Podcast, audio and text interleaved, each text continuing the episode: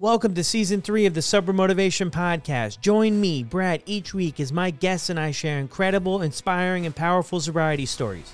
We are here to show sobriety is possible, one story at a time. Let's go. On this week's episode, we have Mark, who says he was an alcoholic from his first drink, and that was just the beginning of the journey he would share with alcohol. Mark expressed that he had to be ready to get and accept help. Everything changed when getting sober became his idea, following being fired from yet another job.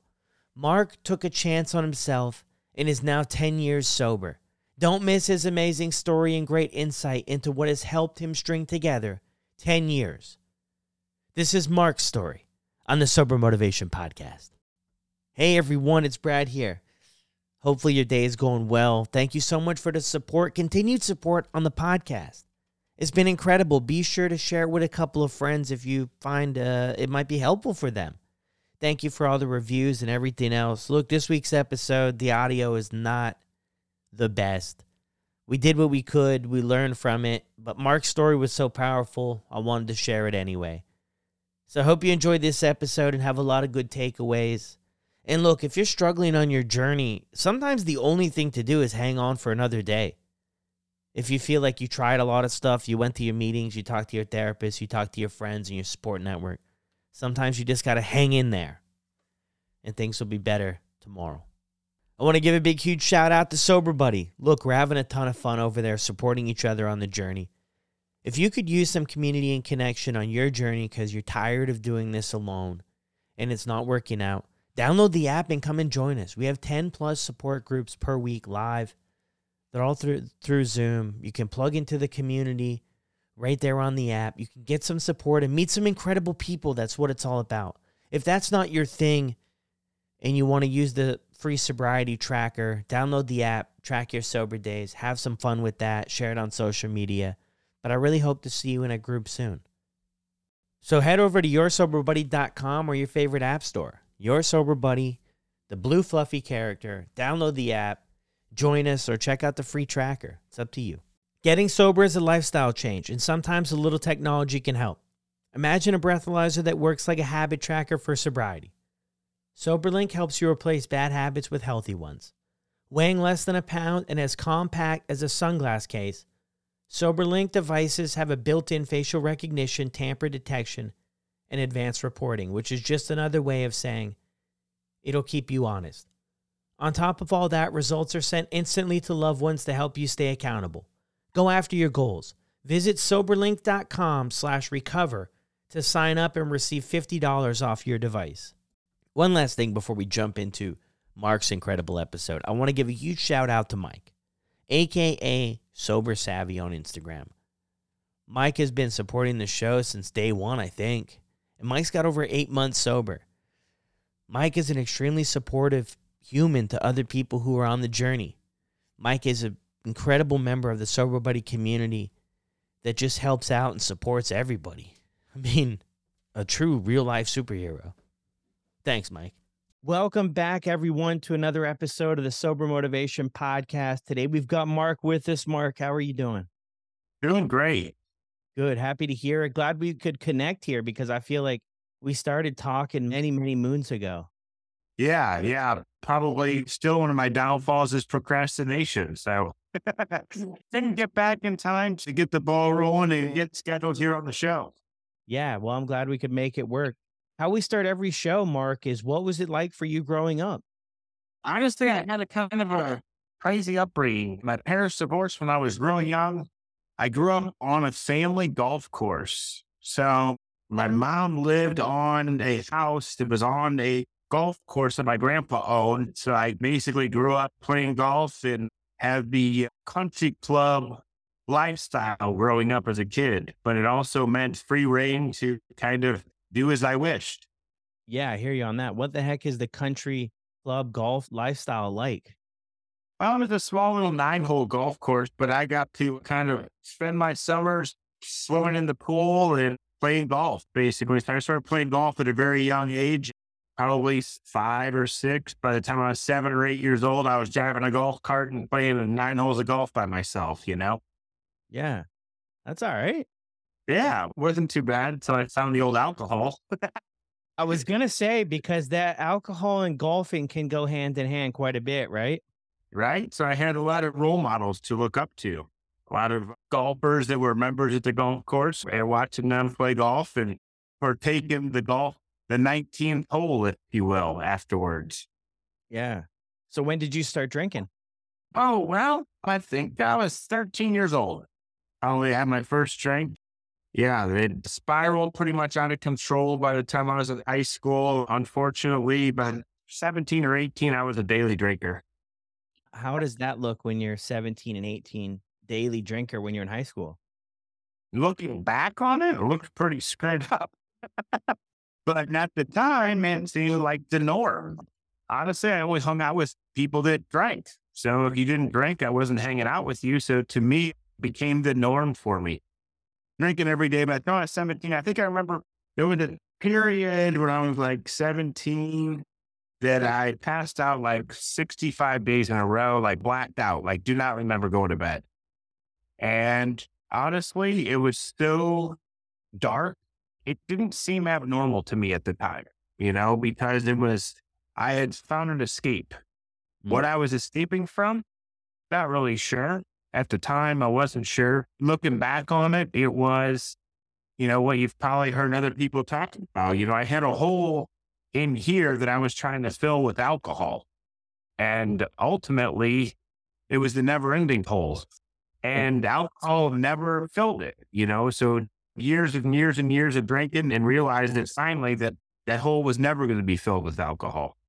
Yeah, no, you hear that a lot, right? That that big hole we're trying to fill, right? Of insecurities or being uncomfortable in our own skin and different stuff like that. I'm with you too. When I was younger, I had no idea how to connect the dots between looking to escape. I was just trying to fit in. I thought I was just trying to, you know, be normal. And then those are the people you start hanging out with. So then if other people outside of that circle, like my parents would mention stuff or other friends and say, Hey, well, maybe something's up. It's like, well, it's really hard when you're younger because you're hanging out with all those people that are doing it. And it's like, well, I don't know. There's a bunch of us doing it. It's not just me.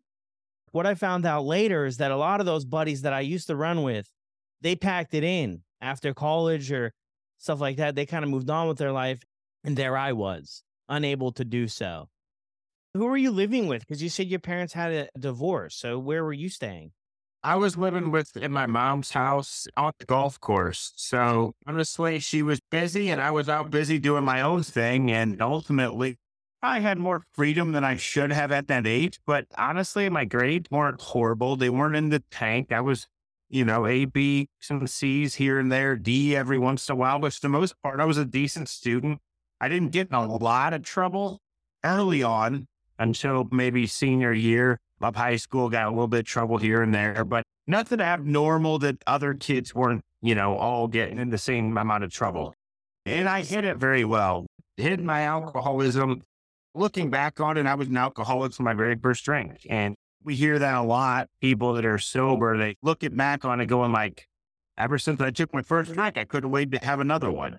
And one was never enough. And thousand too many, whatever, one's not enough, a thousand never enough, or whatever the hell that saying is. But, you know, for me, just like you said, my mom and my parents thought it was a phase and thought eventually I would grow out of it. It was one of these things. And you're right. Like everybody else went off to college and I continued to just do my thing. You know, I ended up going to a golf scholarship to a four year college and I quit after the first six months of school because drinking was more important. You know, looking back, I didn't think at the time college wasn't for me. Well, no, it wasn't for me because drinking was more important. That's why college wasn't for me. Mm. So I ended up giving up, gave up the golf scholarship to go back to a junior college and pretend to be going to school there when reality was, I was just working and drinking. Yeah. What were you doing working then? Oh, I think at that time, I actually, believe it or not, I worked at my dad bought a liquor store. Oh, wow, Mark. I didn't have a chance in hell. grew up in a golf course with a full bar right across the street. And then my dad bought a liquor store, which seemed like the perfect job for somebody like me who liked to drink. But, you know, ultimately that wasn't the best job in the world for me either. And he and I had a falling out, and, you know, because I couldn't come to work on time, believe it or not.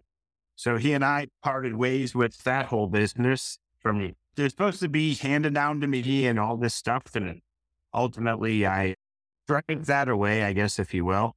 And then I got into doing construction work and kind of the manual labor type jobs, bounced around for those for several years and then ended up moving to Florida when I was about, I guess I was 20, 23, something at the time. Yeah. Wait, and where were you at before? Before Florida? St. Louis, Missouri. Oh, okay. And what brings you to Florida? My family had a beach house. I came down, I was a construction worker, came down to do some work on it and happened to come down during spring break, fresh out of a relationship. After about three or four days of work, my uncle said, Okay, we're down, let's go home. And I said, Have fun, I'm staying. For spring The break. party, the party was just beginning, right? So then I moved to Florida and got here and decided that building mm. houses wasn't going to be really cool to do in Florida. It was a little bit too hot. So I thought I'd work on boats. So I got a job at a yacht sales company, working in the service side and working on yachts at the time. And I worked my way up pretty quickly, though. Coming from the Midwest, I found out in Florida it was pretty easy to be impressive, show up on time, and work your ass off. You could move up the ladder pretty quickly. So within six or eight months, I was the parts manager. And then within a couple of years, I was the service manager for a yacht sales company. And I ended up having my seven or eight guys working for me. And it was living the life until they found out that I was no longer employable because of my alcoholism. So therefore, then I got fired from that job. And that's actually what changed my mm. life. And the day I got fired, I was in mm. my boss's office at the time and he fired me and I literally felt like an anvil had been lifted off my chest. I could breathe and I was like, I'll go to rehab. And why I couldn't have thought of that like the day before I got fired or 10 years prior to that, right? I was done digging my own grave. And so I went into rehab actually three days later, and that was a little over 10 years ago. I haven't had it since. Wow, that's incredible. Was that your first time at some sort of intervention to get help for the drinking? Yeah. Yeah. And, you know, it was funny because, you know, I knew I was an alcoholic probably from the first time I took a drink, like I said earlier. But when I was like 22 or 23 in my head, I had this fantasy I'm going to drink till about 35 and then I'm going to have to probably quit at some point.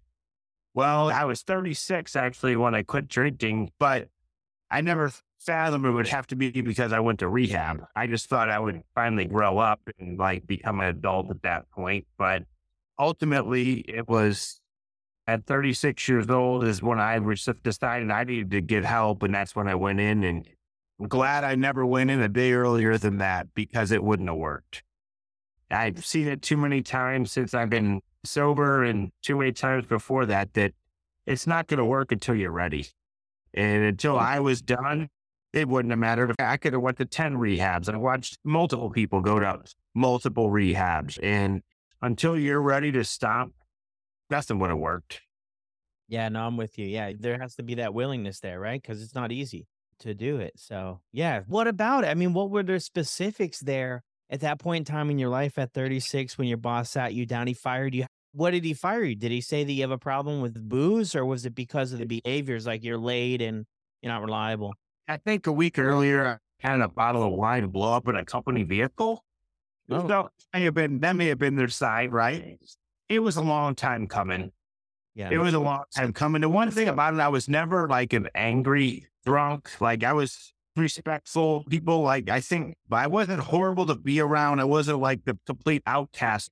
I think I got away with a lot of things for a lot of years just because I was funny and cool to be around and everything else. I think people just put up with me for a lot longer than they should have, which I think probably is a part of a lot of alcoholics' problem is the enablement and the second chances, third chances, fourth chances that we're given, you know, and the empty promises that we made over and over to not only ourselves, but to other people that just go unfulfilled.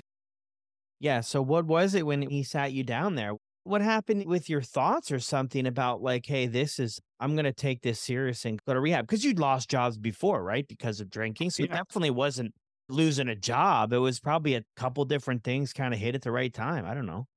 Yeah. At the end there, it was horrible. I had to drink for the last six months till I got fired. I was drinking every morning before work on the drive to work just to get rid of the shakes. And honestly, at the very end there, I was just a skeleton. I didn't care if I died or if I got fired. I knew one of the two was going to happen. It didn't matter to me really which one at the end. It didn't really matter at all. And luckily, it was I got fired. And it was like, that was enough. I had been telling myself that enough for the last couple weeks that it was like, okay, here's your sign. Like, you knew one of these was going to happen. You're lucky to be alive. Now go do something about it. And it's so funny looking back on it. Like, why could that have not happened years ago? But it took me getting to that very end point where, you know, I wasn't suicidal by any means, but I wasn't afraid to die. I was afraid of taking my own life for a very, very crazy reason because I honestly was afraid I would never have another drink. And that's the insanity of alcoholism, right? I wasn't afraid to die, but I was afraid to kill myself because then I would never have another drink. I didn't know if it was drinks in hell or heaven or wherever the hell I was going, right? Instead, I would stay here in my own insanity and hope things got better, even though I was doing nothing to try to change it. Yeah, that's deep, man. That's deep, Mark. But it's a tough spot to be in. In the note you sent me there, you had mentioned a relationship of some sort, I think. I'm looking at my notes, but were you in a relationship throughout this time in your life? I joke about it now, but my first wife left, and I didn't realize she left till like a year after she was gone.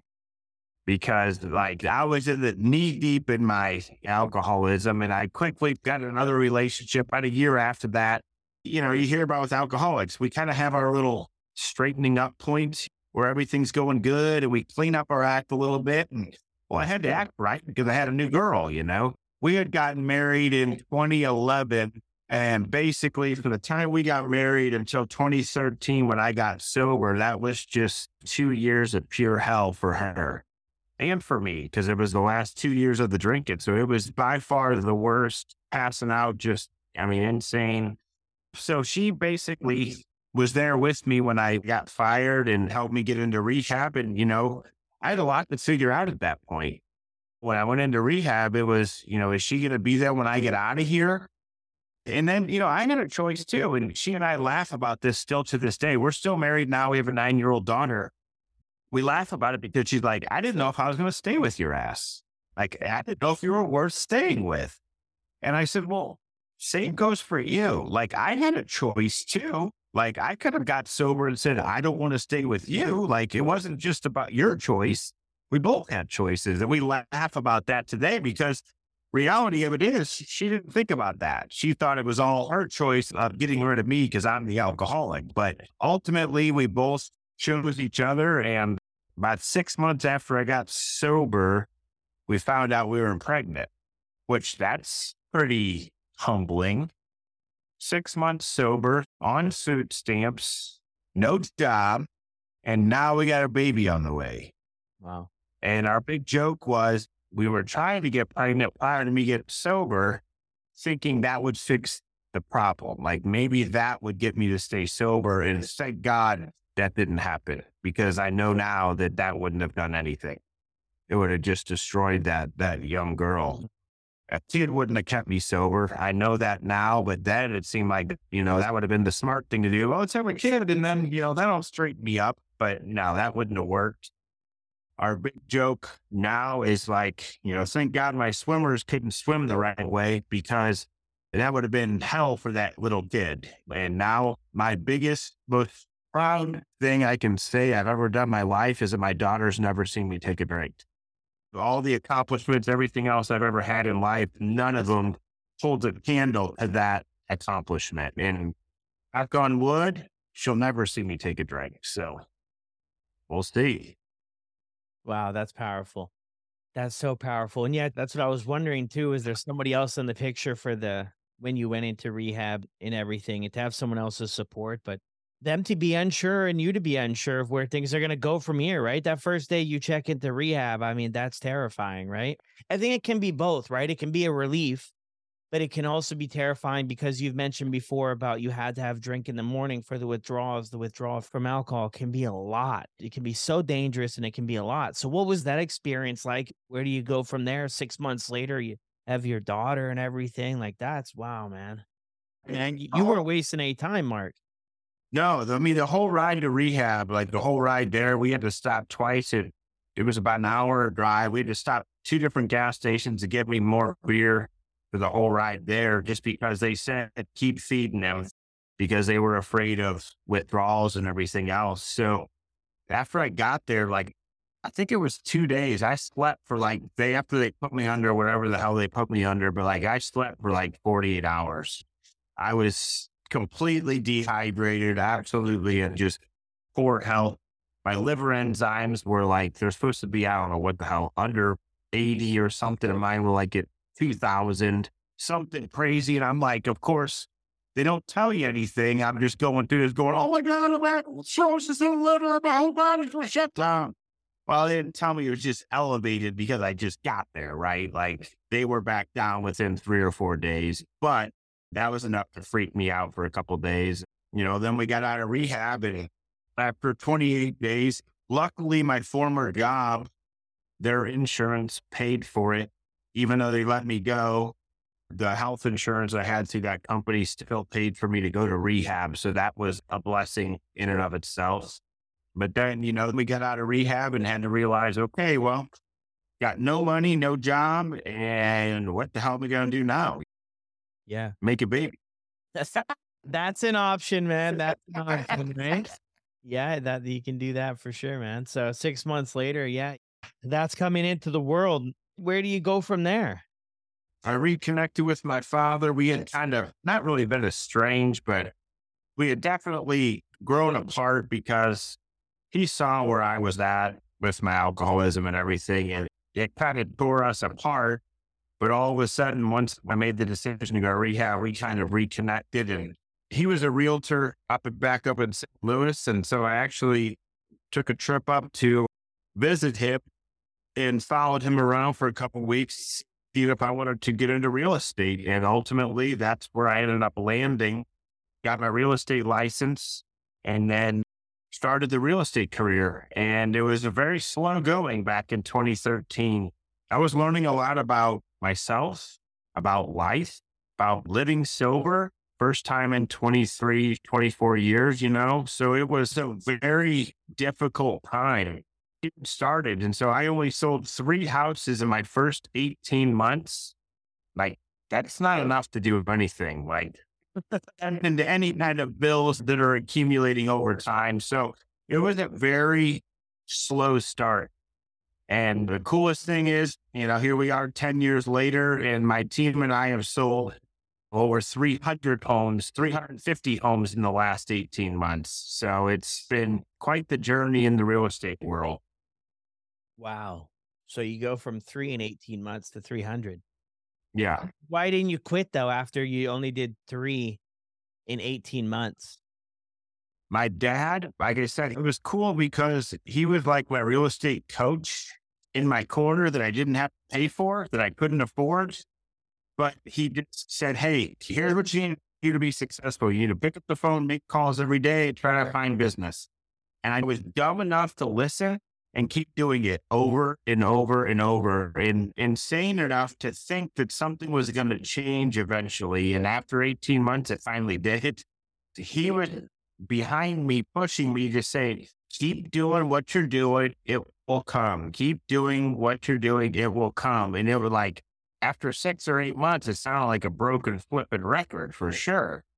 And I'm like, yes, I hear you, but like, when? When is it going to come? Like, this is getting ridiculous. But I was working, burning both ends of the can. Like, I was working 16, 17 hours a day, grinding, showing houses, following up with online leads, and just doing everything I could possibly do.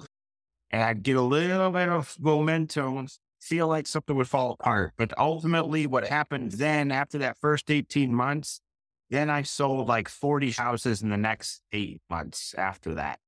But it was all that 18 months of building the pipeline that finally all like came to fruition. All the hard work started to pay off. And then all of a sudden, the momentum was there, the consistency was there, and the work habit was ingrained in me. So therefore, it just kind of all took off after that. Yeah. That reminds me of the Chinese bamboo tree. I don't know if you ever heard of it before, but the Chinese bamboo tree, in the first five years after you plant it, it doesn't break the surface. But then the next year, the following year, it grows 80 feet. So the big question always is, is like, is it the whole six years into which the bamboo tree grows 80 feet, or is it just the last year? And it's just so important about and even in like sobriety and recovery and everything, you can always wrap up most stories back to that is about just sticking with it. Like a lot of times things might go our way, might not go our way. I mean, generally that's this life, but I think the people who just stick with it, like just have faith in the unseen and what you don't already know that if a mentor or coach who's been through it before is telling you, keep at it because you'll see it. And then bing, bang, boom, your bamboo tree grows 80 and you start seeing some sales and you start having some success. And I'm wondering your thoughts on this though, because, you know, I've had tons of conversations over the years with people. Real estate, man. I mean, you obviously have the restaurant business, right? A lot of people struggle with addiction in restaurant business. Real estate, though, I'm seeing a lot of real estate. And I actually talked with somebody who was working on a project, and I know it's all over the country, right?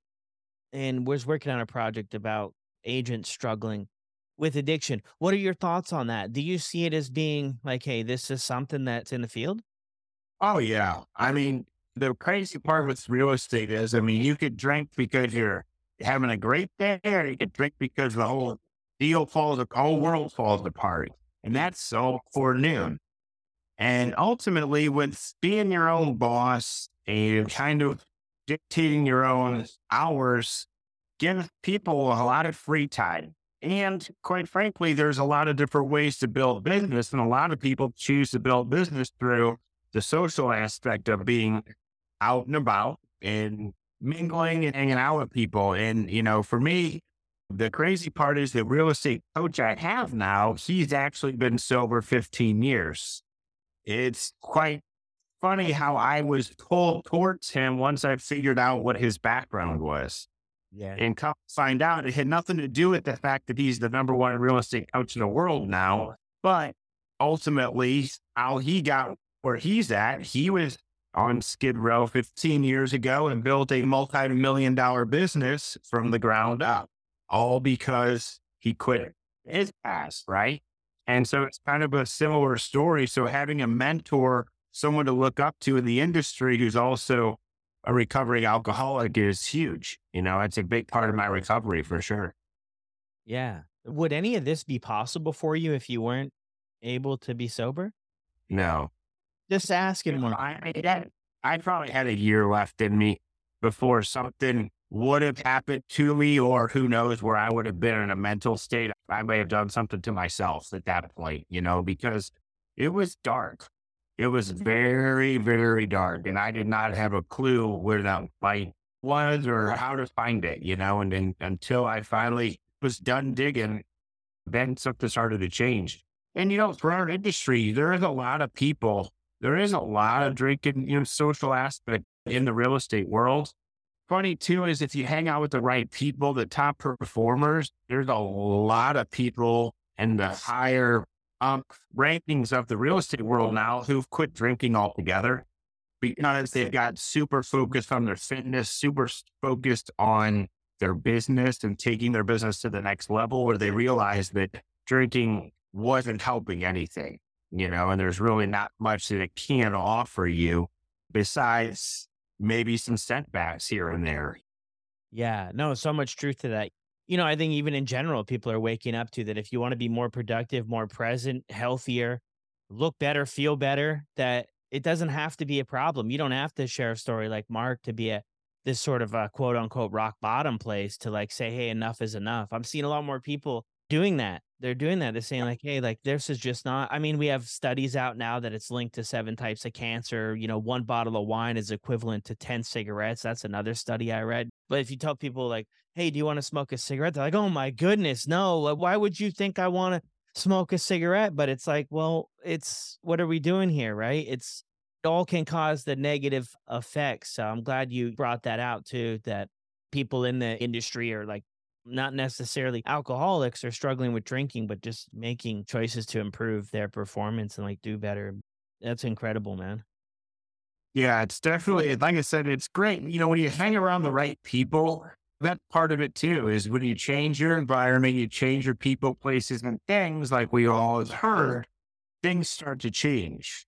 And so hanging around with the right people, somebody dear to me in my recovery once told me, you know, it's hard to fly like an eagle when you're hanging around with a bunch of turkeys. Really, that's kind of goes hand in hand with when I was drinking. You know, if I'm hanging around the bottom of the barrel, it's easy to compare yourself to the bottom of the barrel and go, I'm not as bad as that guy. I'm not as bad as that guy. I'm not as bad, you know, but in reality, you know, I was no better than any of them. And I was making myself out to feel that way, right? Just because I wasn't the guy living underneath a bridge man, I wasn't that bad. When in reality, the only difference was I had a house to sleep in. But besides that, I was just equal with that guy, you know? Yeah, for sure. I'm happy you brought that up, right? Because I mean, it suggested we change people, places, and things that we're doing. What do you look for in people? Because you're talking a lot about the right people and hanging out with the right people. And that sounds like it's been really helpful for you. So I'm new to recovery and I'm looking for the right people. What do I look for in those people? What do you look for in those people that you want to spend time with? They have what you want. You know, they have some long term sobriety. They have the right core values, the right principles. They seek the words of recovery. And that was crucial to me was finding the people that were not only sober, but were happy sober. Because I met a lot of miserable sober people in my life. You know, since getting sober, there's a lot of people, they don't have what I want. I want to be happy, joyous, and free. I want to be able to like help the next alcoholic. I want to be able to help somebody else. Like the hand that was put out there for me, I want to be able to extend the hand to someone else. And a lot of that comes with hanging around with other alcoholics. And that was huge for me when I first got sober was being around other people because I felt so alone before I quit drinking. That's part of the reason that I kept drinking because I didn't think anybody felt like I did.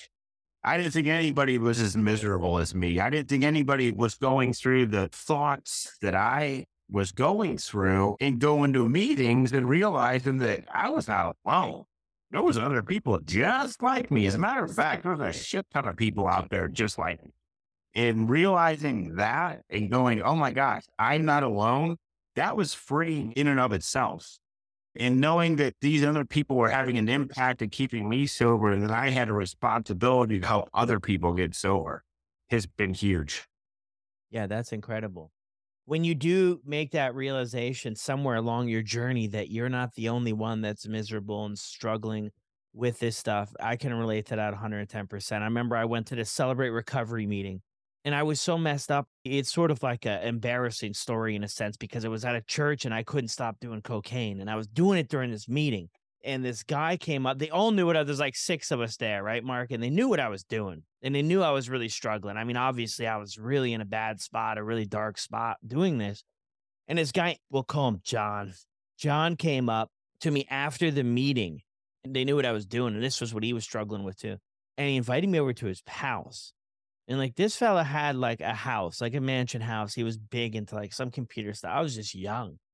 I was like 19 and wanted to introduce me to his family and have dinner and stuff. And I was like, wow, you know, and he shared a little bit of his story. And that was the first time where I was like, that's my story, John. That's my story, dude. Poor me. I'm the only one going through it. It's never going to get better. That's the story I believe for myself. And I remember I spent a day there and I didn't get sober after that. I wish the story would like had a happy ending. It took years after that, but that was one of the first seeds planted is when I heard my story and a lot of the other stuff you mentioned is I wanted what he had. He had his family yeah. and he had lost it all. And I saw this and I was just like, I went back home and I lived on my brother's floor in his apartment and I'm just thinking like, man, like could that be possible for me? I believed it a grain of sand, Mark, that it could and the, the seed grew, but I love all of that, man. That's what it's all about. And you mentioned too a ton about helping others. Yeah, and I tell you, you know, it's I've buried a lot of people where it didn't work. Since I've been sober, I've had people I've known probably five or eight people that ended up going back out and ended up they didn't make it you know, and that's the reality of the other side of this thing. If it doesn't take and you don't get it, that is a true thing that can happen. It's a consequence of it, right? And so knowing that we have a duty and a responsibility to try to extend the hand to other people and help them, whether they take that hand or not, that's important, obviously. But if they don't, as long as I know I did the right thing and tried to help, you know, that's all I can do. I can only extend the hand. I can't do anything more than that. Yeah. And that was hard for me at first, where I had a lot of people I was trying to help get sober. And I can't want it for them more than they want it for themselves. That's a reality that a lot of people, parents need to understand for their kids and other loved ones that you can wish it all you want, but until they want it for themselves, nothing's going to change. And that was a hard one to finally figure out. Yeah, no, I'm with you on that. I used to work at a treatment center for six years, and I worked with teenagers, 13 to like 19. And yeah, I mean, the funerals, they lived there for six months. And a lot of these guys, they did incredible work. Like, you know, in six months living at a place, whether you want to make changes or not, you probably are. They're just incredible humans and like some of the most beautiful people I ever met. And then you get the phone call. It was just tragic. It was tragic in the circumstances once these new wave of drugs came in.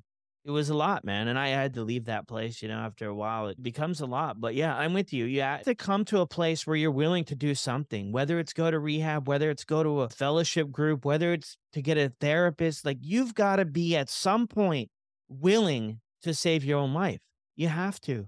You know, you have to show up when it's good, when it's bad, when it's not good, you know, no matter how it is you've got to do it. But it is tough seeing it not work out for so many people because if you look at the numbers, I don't think anybody has any accurate, uh, nailed down numbers. But if you see the numbers that are out there and we, you know, just look at them for what they are, big percentage of people who relapse in their first year and stuff, right? So it's tough, man. And you got to want it for yourself. That's such a powerful message for people for sure. Oh, yeah. And realizing that as long as we can pass it along to them, and hopefully, if it doesn't take this time, hopefully they'll remember enough to reach back out when it is time. Yeah. I've seen that happen. And there's nothing better than seeing the light bulb go off. When somebody finally gets it and like, holy shit, their life starts changing. Like things start getting better inch by inch day by day, all of a sudden you start to see them putting on makeup before they leave the house. And, you know, all of a sudden they're tying their shoes and they're pulling their pants up and putting a belt on. And I'm like, it's the little things like that, incremental things, seeing that change in people that just the true reflection of recovery at its finest. Yeah, just to see the lights turn on and people smile again, you know, to feel yeah. good themselves. Mark, uh, let's pretend here really quick somebody's listening to the show and they're really struggling to get sober. They're really struggling to stay sober. What would you say to them? Don't give up. Don't give up before the miracle happens. I know, like my dad said to me when it came to the real estate side of things, we're all going to stumble, we're all going to fall, but don't give up hope. Know that you're not alone. There's others out there just like you, but you have to ask for help. And once you can ask for help, admit there's a problem, that's when things started to change. That's when things changed for me. And I've seen it happen with so many others, but it was the fact that I decided to go into rehab. It wasn't because somebody else told me. It was because I made the decision, right? It was my choice. And I feel like that's so important to people. You know, it may not be right now. Just know that when you're ready, there will be people there to help. Wow, that hits. Another buddy of mine, Pete, on the podcast, he mentioned that alcoholic only gets sober when it's their idea. right? you had mentioned that. I said, dude, I never heard that. Have you heard that one before, Mark? No, I hadn't. That's really good. I hadn't heard that either, but I'm thinking like, yeah, that is exactly what it was. Sounds like for your story, it sounds like it for my story too, because people had pressured me, right? I had therapists. I went to rehab too for a year. I had, I don't know, prison guards telling me, uh, judges telling me, probation officer, my folks, my brother, people around me. And you got to do this, you know, you can do better. We believe in you and stuff. And I mean, everything just went in one ear and out the other. I was just in full blown denial that anything yeah. was wrong. I just would say, guys, what like well, I got a job at Little Caesars. Like I got a lot of stuff going on, but I got the job at Little Caesars. I'm paying my two hundred dollars a month rent. You know, for me, that was I was just in that denial, man. It's like, well, I guess got kicked out of college, and I wasn't able to put two and two together until I was able to. Yeah, it's unbelievable. And when you come out of that fog, it's like the insanity of it the insanity of doing it, like thinking things were going to change is just unbelievable. Yeah, I'm with you on that too, man. I'm with you on that. Yeah, all day because, yeah, I thought too, man. I mentioned earlier in the episode too, I thought it would just be a season, right? And this would, like, you know, summer would end and this stuff would just, you know, we'd flip the page and everything was going to work out, right? I was going to be a lawyer or a doctor or something someday. You know, that's what I believed for a little bit. It was like, yeah, everything's just going to, I'll figure it out. I wanted to be a radio guy for a bit, but I was the same, uh, unemployable. You know, I got fired from this job, fired from that job, all over the place. You know, I just couldn't keep a job. I could never follow through of what I said I was going to do. I wanted to, though, Mark. I wanted oh, to be able to do that. And I wanted to be able to show up and feel good and be good and do it good because I was a people pleaser. So I wanted everybody to pat me on the back and say, good job, you know, with making the pizzas or whatever it was I was doing at the time but I always fell short because you mentioned another thing that I thought was incredible is that we were always able to put on a good show for a bit. Man, I was good at that. I could put a good show on for a bit. And then one of the most shameful things is when the bottom fell out and people would just be looking at you completely different or looking at me completely different to say, what the heck happened? Because this was not what I signed up for. And I'd be like, yeah, like I kept it together for a bit, but like what you saw the last month or two months is not really what my life is like. I'm extremely addicted to drugs. I have absolutely no money at all. Things are pretty bad for me. So yeah, it was tough though. Yeah, piecing together little periods of sobriety, like I had that early on, but like at the end, it was there was no sobriety. Like it was pure, just absolute chaos. And you know, I had my dealings with drugs over the years, and I quit doing the drugs. So it was like after the alcoholism spiraled out of control. But in my mind, it was justification. Hey, I'm no longer doing this. This is legal. I put all my focus here now. And, you know, ultimately, the denial and the insanity of the whole thing is just crazy.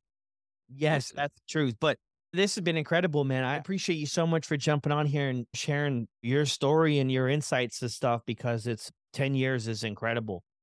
Well, thank you. Thank you for having me.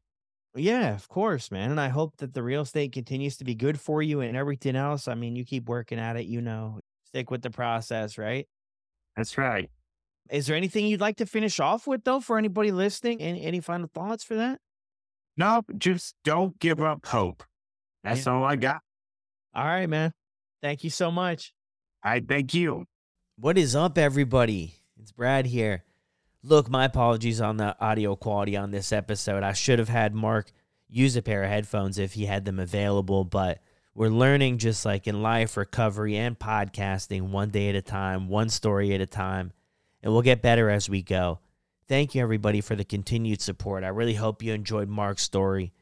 It's a really powerful story of a rock bottom and a comeback, and now having success in real estate and life and family, relationships, and giving back and helping out the next person in line that needs some help wasn't easy for Mark, but I think he would agree. He's happy that he's on this journey and he's happy that uh, he made that decision to go to rehab and to, to save his own life. So thank you again. And look, if you're enjoying the show, be sure to drop a review wherever you catch the show. You guys are not doing this, so help me out here and leave a review on Apple or Spotify So that way, when new people check out the show and they're humming and hawing if they should check out this show or one of the other 50 sober podcasts out there, they see your review, they connect with it, and they give it a shot. Look, enjoy your week, enjoy your weekend. I'll see you next week. I'm out.